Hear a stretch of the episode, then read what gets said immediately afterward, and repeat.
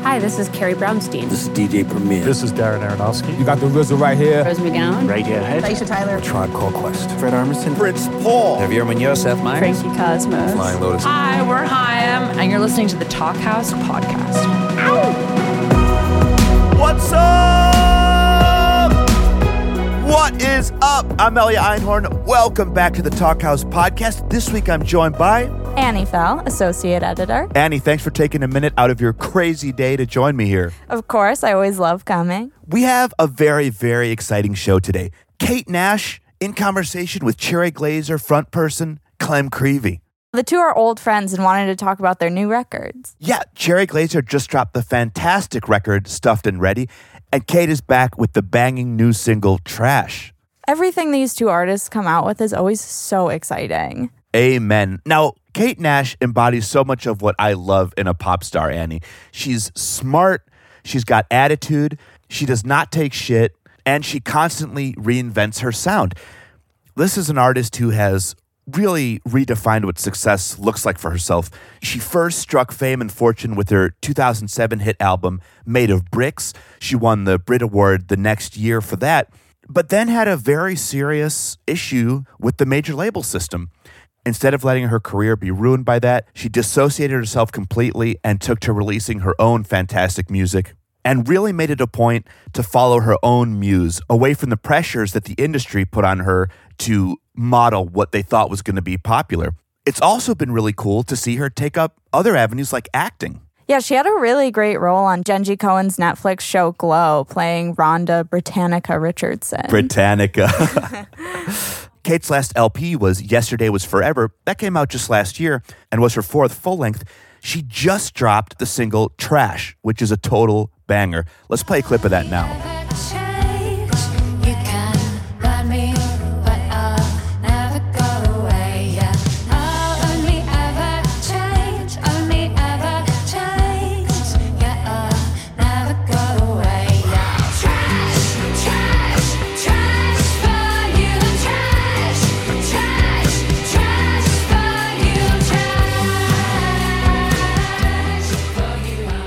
That's good stuff, right? So good. Now, Kate was a huge inspiration to Clementine. One of the things Clem learned from her older pal was attitude, and as we can hear in the talk, she has that in spades. She definitely does. Cherry Glazer gives no fucks. Clem's actually been playing guitar since age 11 and officially started her music career when she was 15 and would release lo fi bedroom demos under the name Clem Butt on SoundCloud. I'm glad she changed the name, Annie. I'm glad she changed the name. By 2013, Cherry Glazer was a band, and with each of their three records, they have gained more and more fans and notoriety. This new one, Stuffed and Ready, is confessional, intense, and emotional. Creevy clearly wants her listener to understand what she's feeling, which, as this album demonstrates, is at times fed up, fatigued, and angered. Funnily enough, Clem's actually done a turn acting as well. She had a recurring role on Transparent as the leader of the band Glitterish. Let's check out the track Daddy from the new album.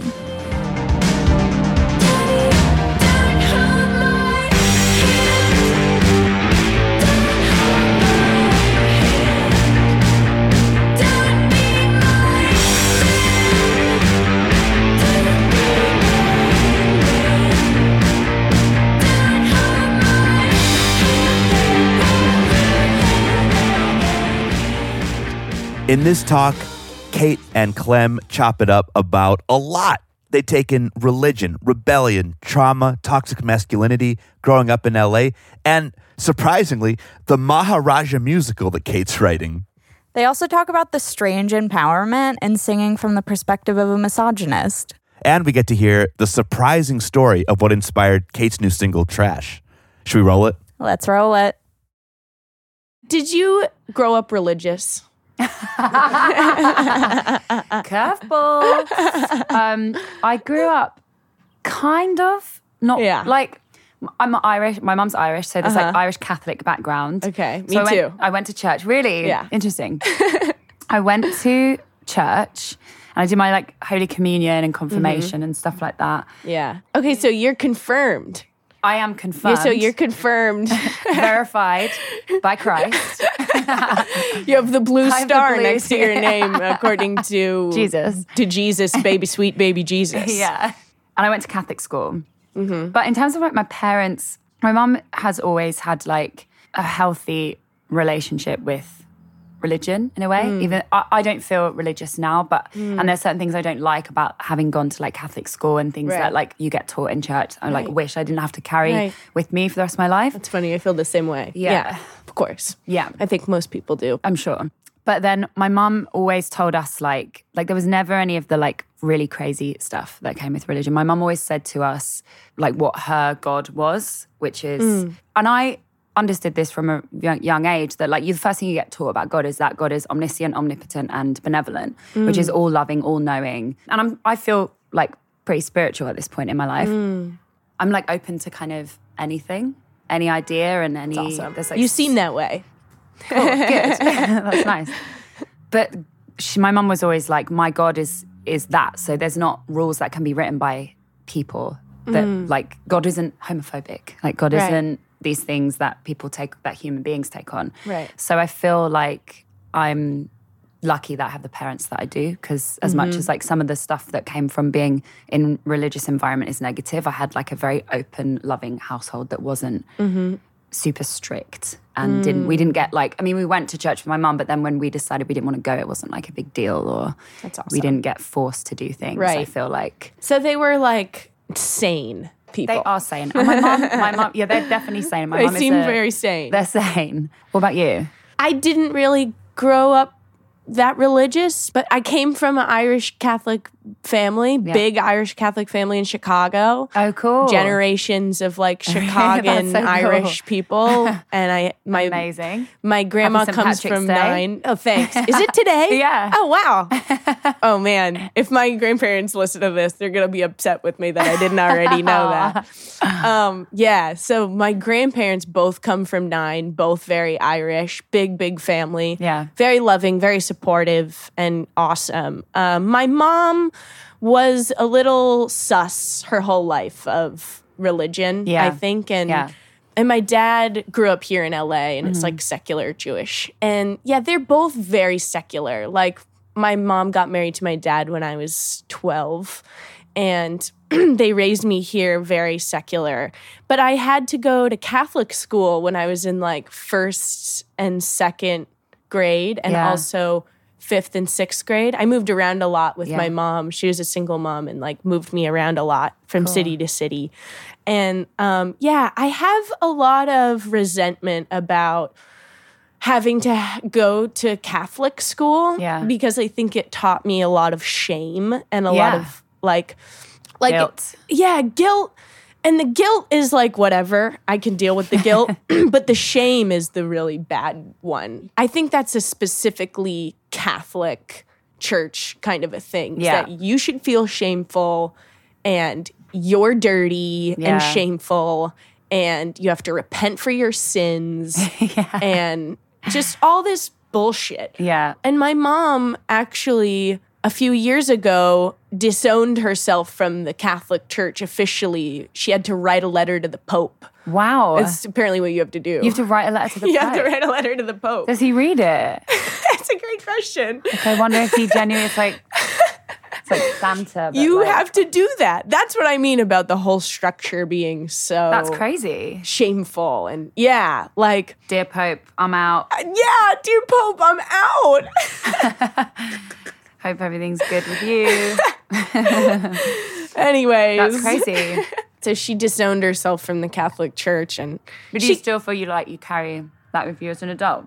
I wish I didn't have so much like weird trauma related to it. It was I have a un, like not very traumatic life. I feel very grateful and blessed that Yeah. I don't have a lot of trauma in my life. I have I had a very easy life. And I think it's cool because I think that I might be able to be happy at some point because of it. And of course, there's the obvious, like, internalized shittiness of just being a femme in the world Yeah. and all of the shit that you have to go through throughout your life because of that. Yeah. But at least I didn't have any added shit on top Yeah, yeah, yeah. of that, Yeah. which I feel like lucky and grateful for. And something I've realized recently and- that I don't want to co-opt other people's trauma. I've I've learned that I it's not cool to have had trauma. I don't I don't need to co-opt other people's lives and other people's trauma in Right. order to feel cool or validated or Yeah. regular. Yeah. I didn't have trauma in my life. I I'm not particularly depressed and like that's okay. That's really good. Yeah. That's really good. But that is a thing with musicians is that Yeah. you're not like worthy. Right. You don't, you're not as interesting an artist or you can't create without. Mm-hmm. I had some, real like darkness. complexes with that for sure. Yeah. Growing up in like the punk scene and like Yeah. that being a part of music for for sure. And do you feel like you needed, when you were younger, you felt like you needed to try and seem that way or like it affected you? It just made you feel like you weren't good enough or. Yeah, I totally did. I romanticized Yeah. depression and the depressed artist. Yeah.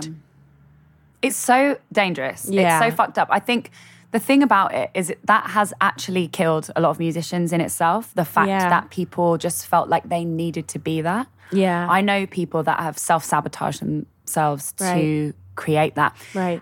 And the thing is, like, you don't, like, life is pretty fucking intense. It's really stressful and bad shit's gonna happen to you. It's gonna happen to you. Not necessarily like childhood trauma. Like you say, people can go through life having not the worst experiences, but in general, like, you're gonna know people that are gonna die. There's gonna be stress. There's gonna be money troubles. There's gonna be ups and downs. All You're of gonna- that today is happening gonna happen to you. that's going right to happen now. to everyone. and so you're going to have depression to draw from at some point. Yeah. That um, if you have empathy in any way or feel and have emotional reactions Yeah. Mm. to things, then you're going to be able to express them. And also, one thing I think I've learned as an artist that is really helpful as a performer as well as a writer is that you don't have to be always feeling it. Like, I think when I was younger, I felt that too, and I was influenced Hmm. by people around me that it's like you have to be kind of like I don't know. It's like when you're like drunk and you do a show Hmm. Yeah. and you're like, yeah, I was really into it, but really you were not as good as if you were sober and just doing a good Yeah, show. Completely. So it's not actually about you all the time. Right. And it's amazing. I love having music and need it to deal with so much of my emotional stuff. Yeah. It's a perfect outlet for me. Mm. It's not enough, actually. I've also learnt to completely heal Right. from things. Like it was for 10 years, just the only therapy that I had was Yeah. working and like writing and then touring. Yeah. And then as I've grown up, I've realized, oh, that's not how you actually deal with problems, that you don't resolve things from doing that. Right. You kind of like skip them a little bit. right. But you can also dip into like different parts of your creativity Mm. and write from different perspectives. And um, I've been working on this musical for Mm-hmm. Ooh. since 2010. Yeah. that makes me excited. it's been such a cool experience because I never would have imagined that I could write for some of these storylines or characters. And it taught me a lot Mm-hmm. Wow. that you can tap into different parts of your creativity. It Mm-hmm. doesn't all have to be about me. And being able to go into these other characters' worlds and write for them is like something that I've got as- in my toolkit as well. Yeah. And most likely a lot of people have Oh, because that's so cool. if you just, like, that seems it's- so energizing. yeah, it's Hmm. it's at this point I feel like putting almost myself in situations or different projects Hmm. or limitations and being like I'm going to write for this. It's is really inspiring to me at the moment. Hmm. Totally. Whereas I feel like before I've had these like urges to like explode that needed to come Right, out. right, And right. now I don't feel like I need that as much. It's That's like awesome. yeah. That seems like natural, or at least you seem to be honing in on your craft, what your actual craft is. Yeah. Honing in on it and expanding it and Yeah. realizing that there are a lot of assets that you can like dip into. Yeah, it's like different and drawers do. that you just like realize are open and they've been like locked or something when you and you're Yeah. like, oh, this one opens now. That's cool. Will you tell me about a character? In the musical, Yeah. So like, who's your it's- favorite character to write for? Well, this this musical is about um, the Maharaja, Mm. who was like the Indian like king, who was considered to be a god. Basically, like the way that he was treated was insane. They would Field. hold an umbrella over him to protect the sun from his rays. Like that's how the Maharaja was treated. Um, and he went to Paris in the 1920s. And it was just so lavish and over the top. I mean, they traveled with like elephants and gold trunks and like insane. That's so weird. I thought I was the only one who did that. South by, excuse me. and um, the story is basically uh, inspired by him, and it's it's it has some factual stuff in it, but it's really like focuses on. He has three wives in the story. He had multiple wives, but in this story, he has three. And he goes to Paris, and he's looking for. He's trying to get his mojo back. He's kind of he's basically having a midlife crisis. and he is doing everything except what he should it could be in touch with to actually find himself. Oh, wow. So he's like thinking he needs to do all these things, and he has three wives, and they tell these different stories, and they're like so cool. Oh, I'm like, I'm like, wow. am I allowed to fucking talk about it? This oh much? yeah, no, don't. I don't know But how it- much I I'm love giving your away. interpretation of this. Yeah. story. It's like a. I like writing from his perspective because I would never ever tap into that. right. like a m- mi- like a middle-aged man who's Right. like a king who has all Right. these like ego trips and like power there's all this like crazy power stuff going on wow. and um How does that make you feel? amazing it made me Yeah. understand rappers i was like this is why rappers Yeah. are always like i'm Yeah. the fucking shit all Yeah. the time because you feel amazing if you just like Yeah. rap aggressively about how fucking powerful you are it's such a trip That's so sick. it's like a weird mentality that living in, I'm sure, is extremely unhealthy. But Right. like experiencing once or twice, I'm like, wow, I get this now. I get why you're just like constantly just, like yelling about how fucking amazing you are. That's so amazing. I never do that. dude you brought up such a great point about cross reading that's what that is is like cross reading i guess a feminist writer taught me about cross reading okay, i think it might be bell hooks cool. and cross reading is when you women have to do it all the time because most books are written by men about men Right. or whatever famous books Right. that we read Okay. um, classics Yeah. and cross reading is when you're reading those books you're cross reading women have to do it constantly men have to do it very much less so so you take your, you put your, you put your you're reading uh, the perspective Right. of a man written by a man and it's your interpretation, and of it's it. your interpretation That's of so it. interesting. and women have to do it constantly with shows movies Everything. tv Wow. ads uh, books Yeah. everything and like History. yeah. It's cool because my bandmate, he is a cis man, straight cis man, and he's reading bell hooks right now Cool. about toxic masculinity. and it's just cool to see him cross reading. Yeah. Cause I don't, it's, it's cool to see, you know, I, th- there's so many great women writers that are read Mm-hmm. by men. And, and that's the, sh- you know, that's the shit that happens a lot, especially Mm-hmm. nowadays with, with so many awesome writers. But anyways, what you were saying about cross reading with like that kind of role, Yeah. it made me think about this Megadeth cover I had to do recently. Yeah. And it was so cool because Dave Mustaine is writing about how he's going to kill his lady if she doesn't love him back and she and he'd rather kill her than not be loved by her. And I love I love singing from the perspective of misogynists. Yeah. I love it because it makes me feel so validated. like it makes me feel so good. I'm like, am I allowed to? s- I'm really saying this, and everyone's going, yeah, Yeah. Cool. love it, great. It's like great. they don't even think about don't it, even and think about I'm it. singing it. We actually sing this um, LCD Sound System cover. I love LCD Sound Yeah. System, but there's this one line where he goes. To think I used to pity you, to think I used to remember. pity you, it's true. And I would never write something like that. I Yeah. think because of the I think a lot of it is um, an internalized sexism Yeah. where I feel like I wouldn't want to be seen as the kind of woman who is pitying somebody else. Yeah. I shouldn't put myself on that kind of pedestal. I shouldn't be so cocky Right. Right. pitying someone else. I don't want to be seen as that cocky. Right. Because you're above someone else. if you Right, 'cause pity you're them. above someone else And, if you like, pity them. Exactly. pity is such a it's such an interesting word because it's yeah. it's like judgmental kind of too. Yeah. it's like i pity you that's like okay wow wow. Thanks. yeah, That'd it's be so, so, intense if wow. someone felt pity for you. Yeah.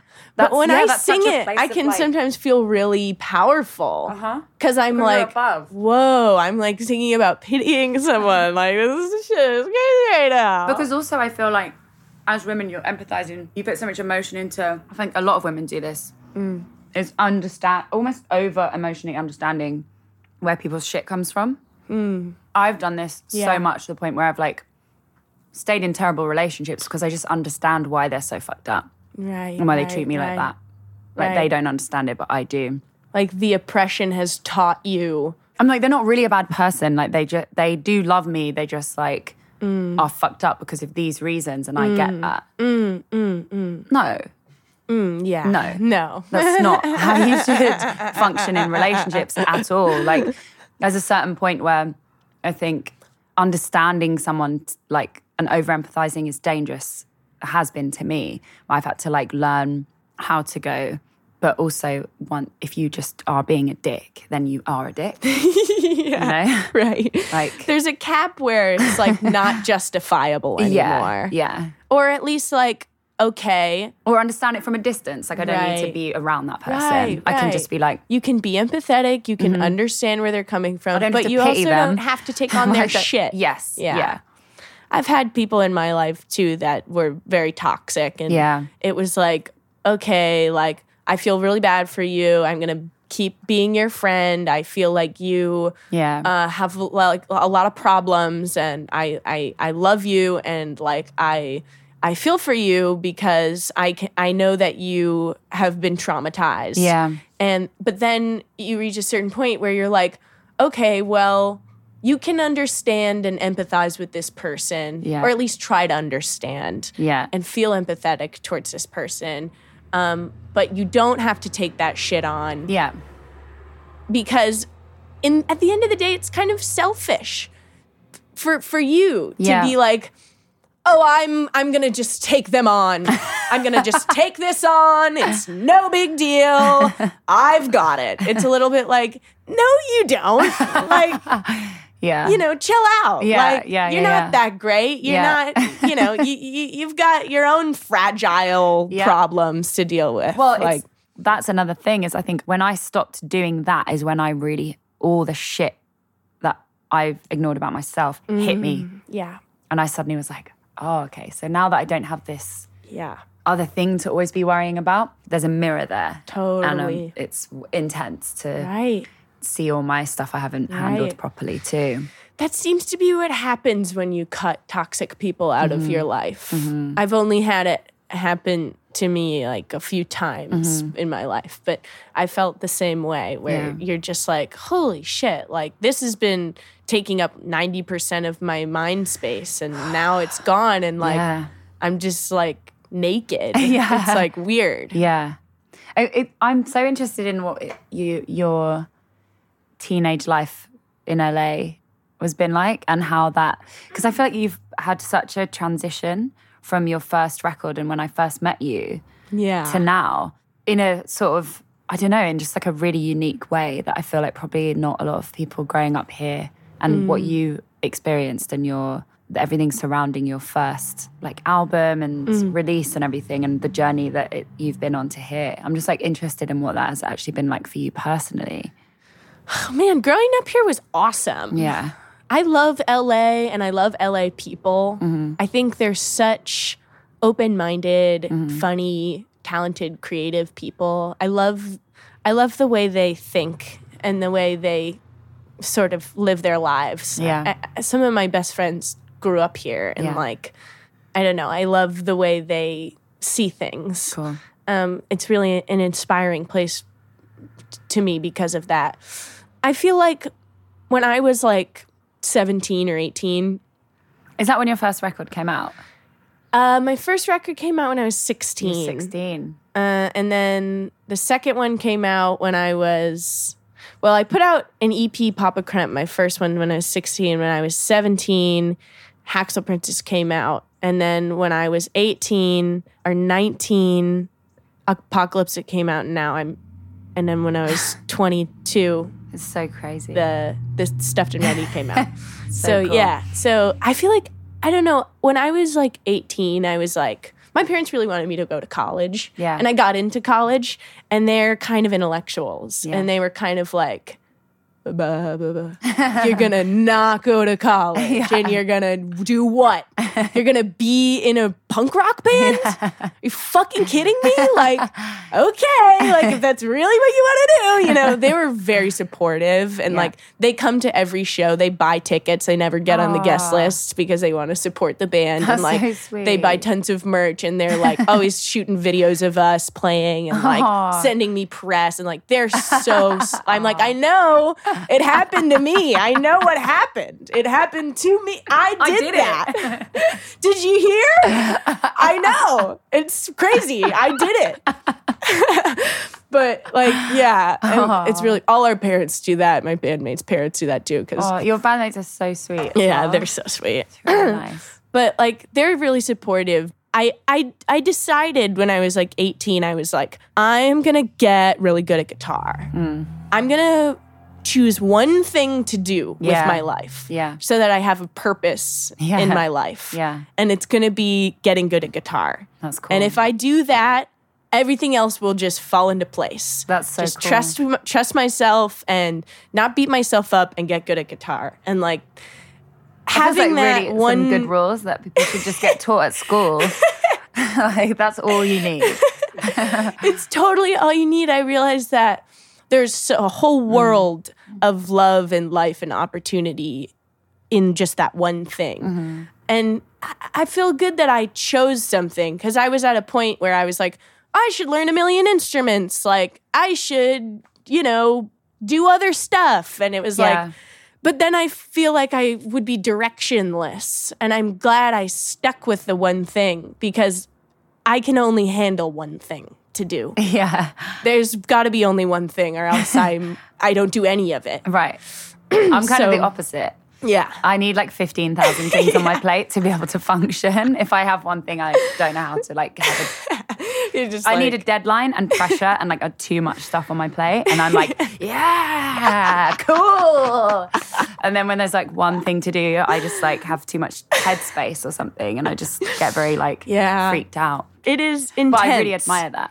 It's intense to have just one thing because your whole life rides on it. I Yeah. know that if I like lost a finger or You whatever, figure it out. maybe. You would. There's people that play guitar with like one finger. You would just be like, now I need to get really good at guitar with one finger. And that's what you would do.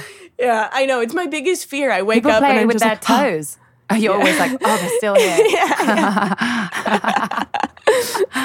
it's it's given me a it's given me a purpose Cool. in life is to just have like one thing like just guitar guitar is life life is guitar I love and that. then, then and then that's it Yeah. and that sort of pulled you through, do you think? Like everything, because it's like one focus to have through every- exactly every, it's all pulled this me other through mad that's stuff. how I got through my teenage years being a teenager with Mm-hmm. all this. as I had like this focus Yeah. and this love. I decided that. Yeah. Because of course naturally as like a 20-year-old kid Mm-hmm. in LA, you want to be doing a million things and there's so much cool stuff to do and like so many creative things you can do. I love LA cuz it's such a creatively open atmosphere Yeah. It is. and like yeah and there's so many cool people and artists and it's like you could be doing all this stuff and i wanted to and like wanted to dabble but then i'd be like well then i would just be dabbling in a bunch of shit and i wouldn't have one like yeah. goal Yeah. so i feel grateful for the guitar Oh, cool. yeah That's sick. tell me about trash your song Okay.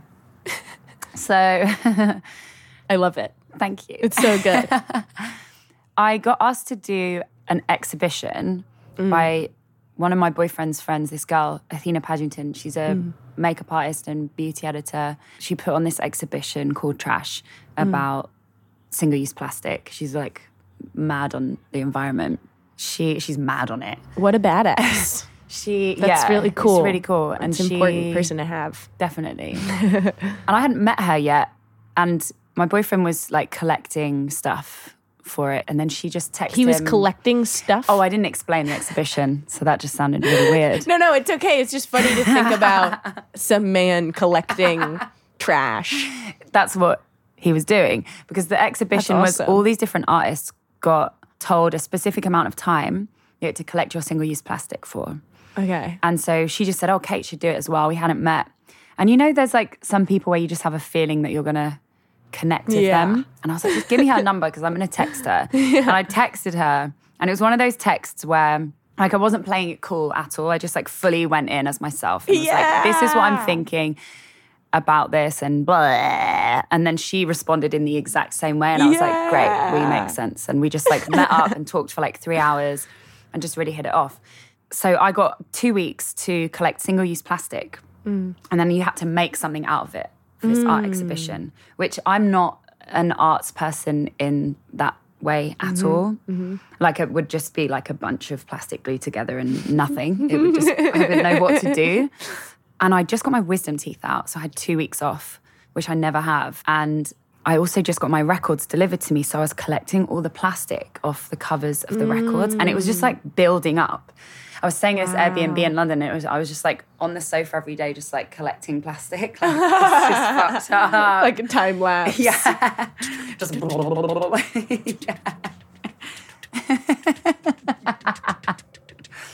That's the noise of a time lapse, everyone, by the way. Those things are so weird. just did a a weird, great I just time did a lapse. really weird interaction I love that. reenactment of a time lapse. It's bizarre.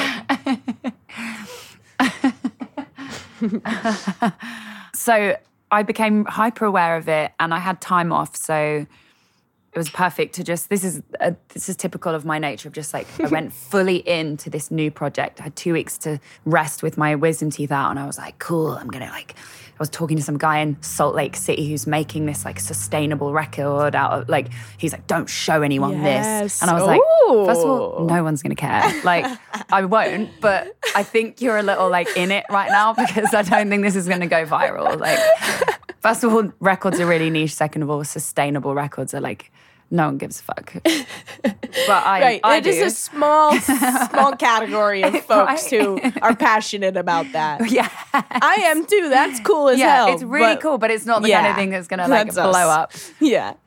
I respect how much he wanted to protect it though. You gotta love passion. In all its forms. So I decided I wanted to make a record, if I could, out of the plastic that I was collecting from my music. So I make music from trash from music. yeah. So awesome. I record. I got booked a recording session with my friend, and I was like, I'm just going to write a song. And it was really easy to write because I just had to do it Mm. for the thing. So I booked.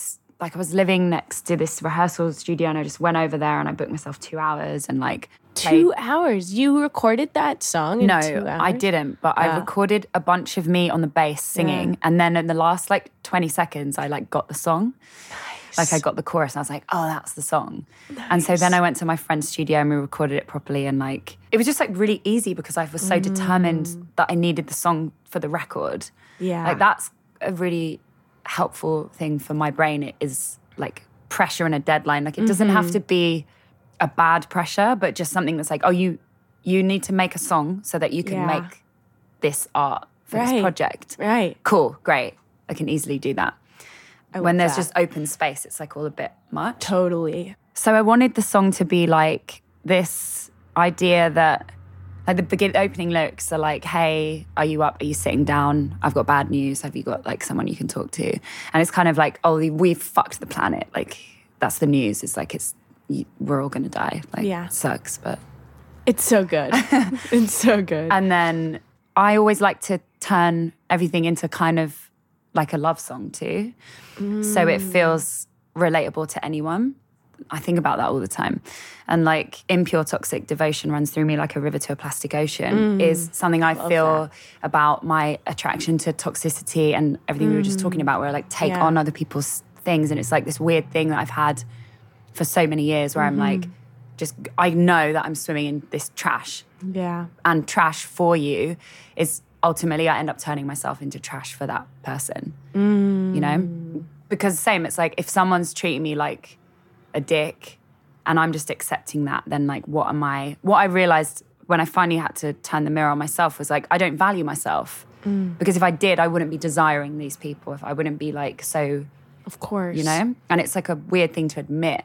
It's a really scary It thing to is. admit Yeah. because you kind of I talk about insecurities and like I think also when you're doing interviews all the time and you like take on which I'm sure you have as well because so many like young people are looking up to you or peers are Right. looking up to you and like you have this voice for this responsibility and what you want to put out and what you want Mm-hmm. to stand for and what you believe in and your honesty and stuff but then your true shit with yourself is not always it's like it's i feel like i'm being truthful in those moments but Yeah. i'm not really like going deep in to be like like i would never have thought i was someone that didn't value myself Right. i feel like i'm fairly confident and like i believe that i should be valued Mm-hmm. and those things so to suddenly be like oh i don't it's like Mm. quite scary like i didn't realize that i was doing that i didn't realize that was kind of self-harm in some way and that i like clearly don't have respect for myself because it was sad to realize Yeah. you know and so I had so to like incredible though that you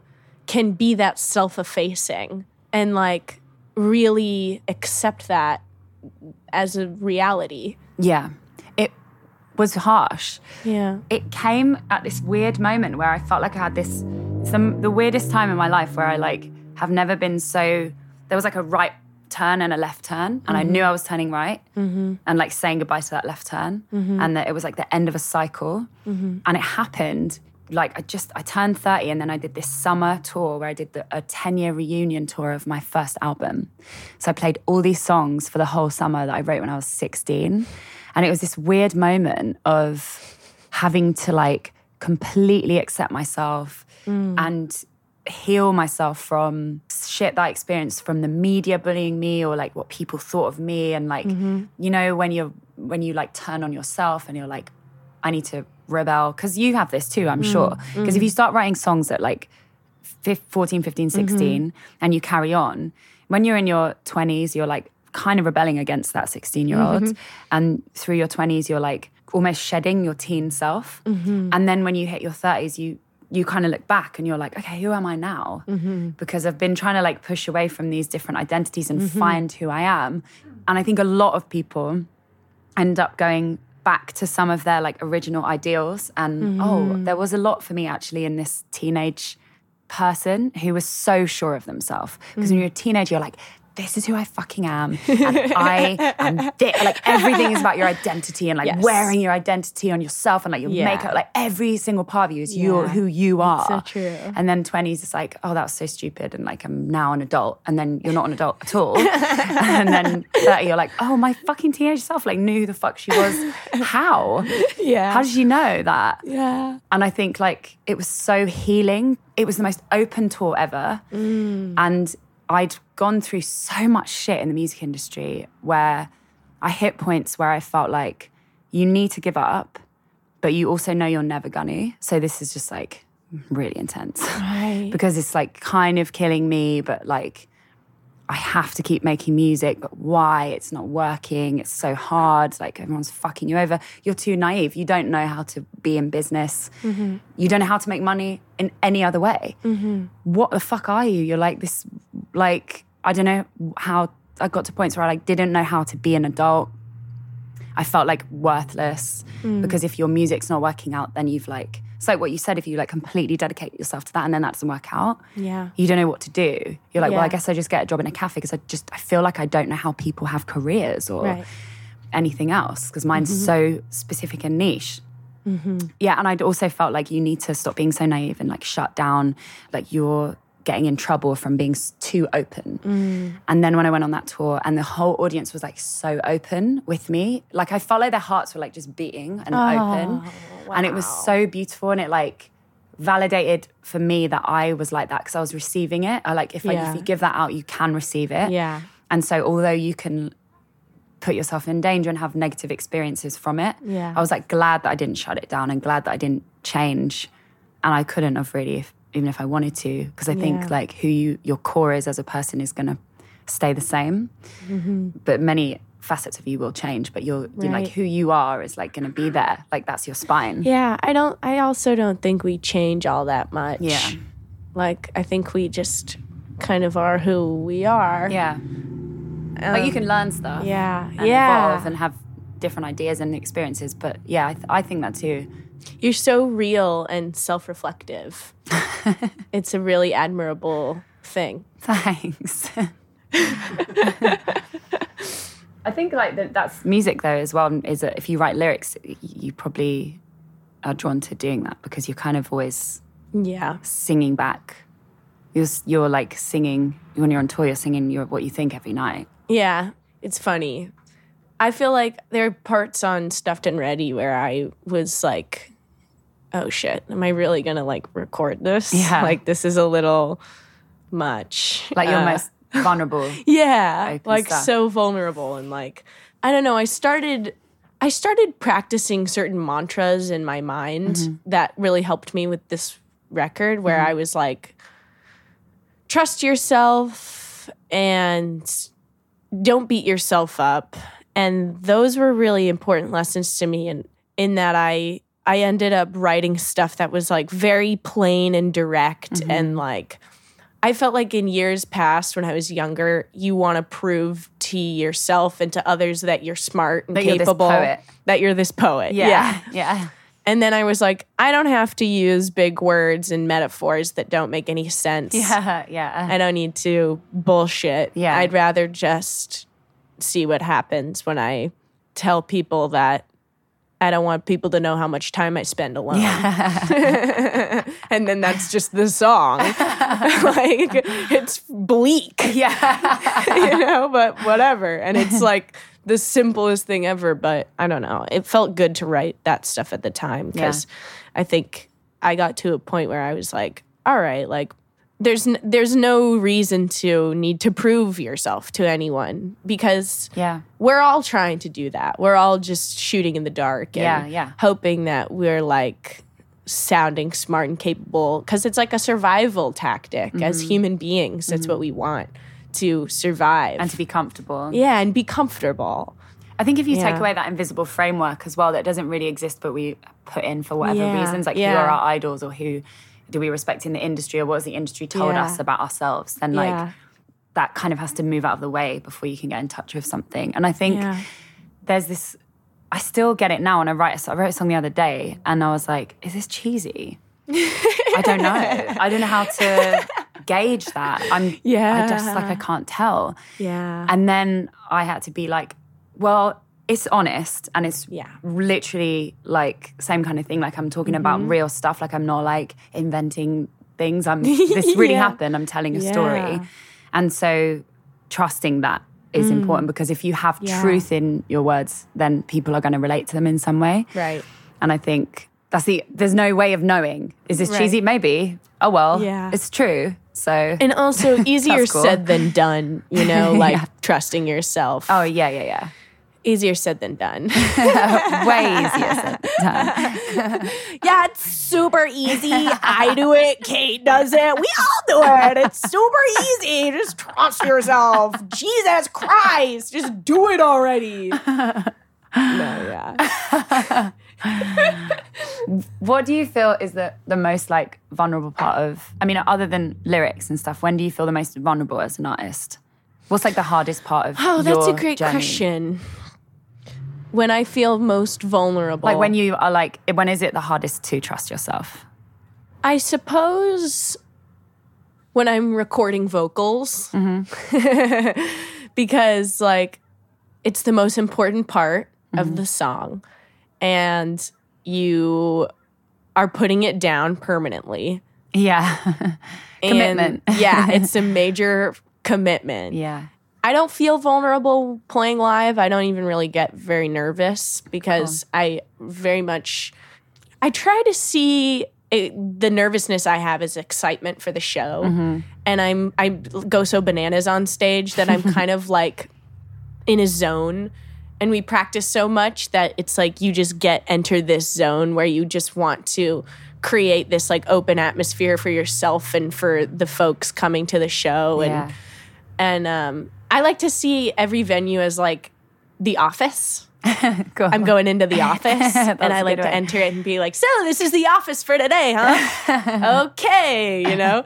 Yeah, that's a really good question. Uh, Maybe even during stuff like this, Yeah. where like you have to describe yourself or I don't know, do something that is supposed to be like a definition of yourself.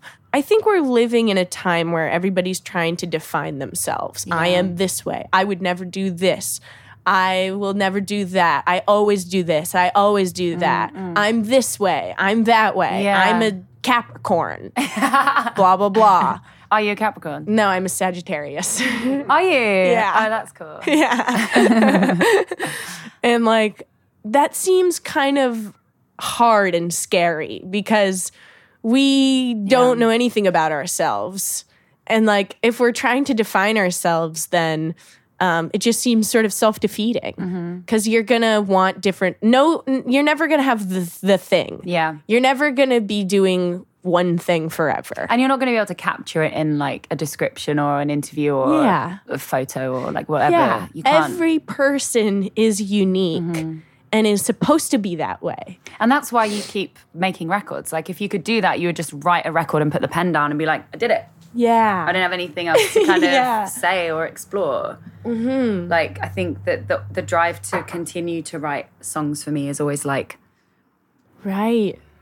I don't Because know. if you know, if you've got it all figured out, then there's nothing Probably to just like move on. feel. Yeah. yeah, I feel similarly about writing, where it's like such an outlet for me. Mm-hmm. Like, I write when I am feeling overwhelmed. yeah, a lot of the times and a lot of my songs come out of feeling over like really overwhelmed with like my life and um just being a person and like not knowing what my future is going to be you're like like so i feel okay now i i was feeling kind of stressed of like last year we weren't really on the road and we recorded two albums because i Mm-hmm. Yeah. wasn't happy with the first one so we Oh, did wow. another one I want to hear the first one. yeah, it's good. It's not as good as the other one, but The I'll- new album is so good. thanks. It is. It's so good. I've been listening to all of your music like leading up to this, and it's like so cool listening to like your first record. And I love that you played Teenage Girl and Grilled Cheese and stuff at the show. And it's funny like seeing that journey of you. I was so happy that you asked me to do this because I feel like I've I've known you since I yeah, lived here, Yeah, and you. It's like because you were so young then yeah, it is really like I mean, when you're 16, you just look like a kid, and now you're 22. It's like a di- it's not a different person because it's still you, but it's like such an interesting transition that I feel like I've Mm. seen in you, and even just like the comfort in yourself and like how open you are and stuff. Because when you're a teenager, it's different, yeah, Mm. and like the band has gone through so much, and it's just really an amazing journey. And I feel like I don't know. you- I feel like I don't know you well enough to be like I'm proud of you, and that can sound really patronizing because like I'm not your mom or something, but I am like proud of you. I feel the same way with you. yeah, It's weird to, like, have when that we feeling. met. I remember going to your house, and it was like one summer afternoon, and it was like Sophia, Kelsey, you, Yeah. and you were doing Girl Gang. Yeah, yeah, which was yeah. the coolest thing ever. and I was so obs- obsessed with how cool that was, and like have such a love for it now too. and like I'm so glad that it existed. But I just remember we went on a pool hunt. We tried to find a pool around the city I that we remember could that. crash. And you were like you we were we were all like g- getting in someone's car. I think it was my car. Yeah, And we were like this wa- driving around trying to find a pool, Was which like is like Sophia leaving or something? yeah, it I feel was like Sophia, was, going to leaving. college or Yeah, something. I think she was going to Yeah. New York, and we were trying to find a pool. and You're it trying was to find a really pool. unsuccessful. yeah, it was unsuccessful. Like, and like, I don't know. It about was that. so cool. It was so much fun. And you were wearing like six inch platform heels and like a mini skirt and like a pink shirt and like a pink bow in your hair.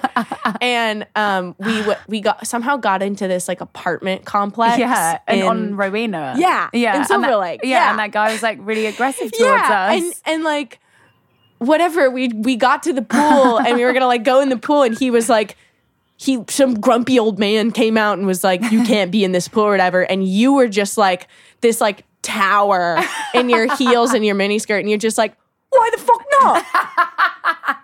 what? Fuck you! And I was just 16, and I was just like, this is the greatest thing that's ever happened to me.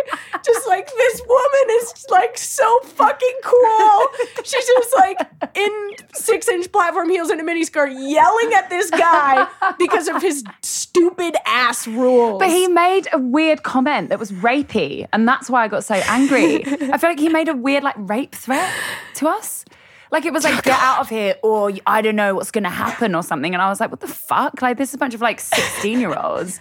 Like you can't like pretend like threaten to rape. And there was like kids in the. pool. I mean, it was weird. It was badass though. You like you were just like you're so stupid and your rules are arbitrary and it was so true. It was the coolest thing that had ever happened to me. And I was just like, wow, this person is fucking rad. yeah. I'll never forget like you just standing there just being like, "Fuck you." and I'm just like "Ah, this is so awesome. It was the height of my The summer. teenage years. Yeah, the height of the summer. oh my god, I like your impression of me as well. fuck you, I made you way more like East London, Yeah, like cartoon. Yeah, yeah. British. fuck you, mate. Fuck you. Oh my god. Cool. I feel like we just had a great That was conversation. awesome. Do you want to have any final words? Final words. Like Jerry Springer, final moment, final thought. keep on keeping on. Don't forget that people are always going to be there when you're for- forgetting and stop and don't ever stop. It's a good So my final mom thought. always said, I'm trying to think what my final thought would be. "Yeah, what's your final I, I think maybe because we have both been through that like teenage thing of putting stuff out really early on. Mm-hmm. I'm s- curious about your journey with that and just continuing to see where that will go. And when you're, Yeah. like you're, it's just cool. Thanks. Yeah. I feel really lucky to be in this position. When I was like five years old, I would imagine singing to stadiums of people. Sick. and that's still kind of my dream. Yeah. So I just feel really lucky, and the record has been getting a lot of hype, which I wasn't expecting. I do, I try not to expect anything, like because I'm scared that the whole thing will collapse. and Yeah. I'll either like get rich and like play die stadiums trying. or die trying. no, or I'll become like a like a single old lady with a dog and a pickup truck and a guitar playing like bars around Nevada. yeah. either or. I'll be like Metallica or I'll be like some crazy old lady in a shack in Nevada with my dog and my acoustic. I feel Either are fine. who knows because you might end up being like a cyborg version of yourself. that Exactly. does both at the same If it's time. up to Zuckerberg. then. yeah, Yeah. yeah. I'm just so grateful that you asked me to do. I'm so this. grateful that you came and did this. Yeah. I really loved talking to you. Me too. Annie 2019 is out of the gate with a fucking bang on awesome records. Cherry Glazer and Kate Nash right there with the best of them. Feels like a good omen for the rest of the year. Listeners, both artists are hitting the road soon, so if you're listening anywhere in the US or Europe, make sure to check out those upcoming tour dates. We've got some great behind the scenes pictures, so be sure to follow us on Instagram, Twitter, Facebook to check those out. Also, make sure to subscribe to the podcast. We have some awesome shows coming up, including Karen O with Sam Spiegel and Tim Heidecker with Hayden Pedigo. Today's conversation was recorded at Clem's house in LA by Ollie Niku and by our producer Mark Yoshizumi at Hook and Fade in Brooklyn. And our gorgeous theme song was composed and performed by The Range. Until next week, I'm Annie Fell. And I'm Elia Einhorn, here to say, Dear Pope, I'm out. Bye. Peace.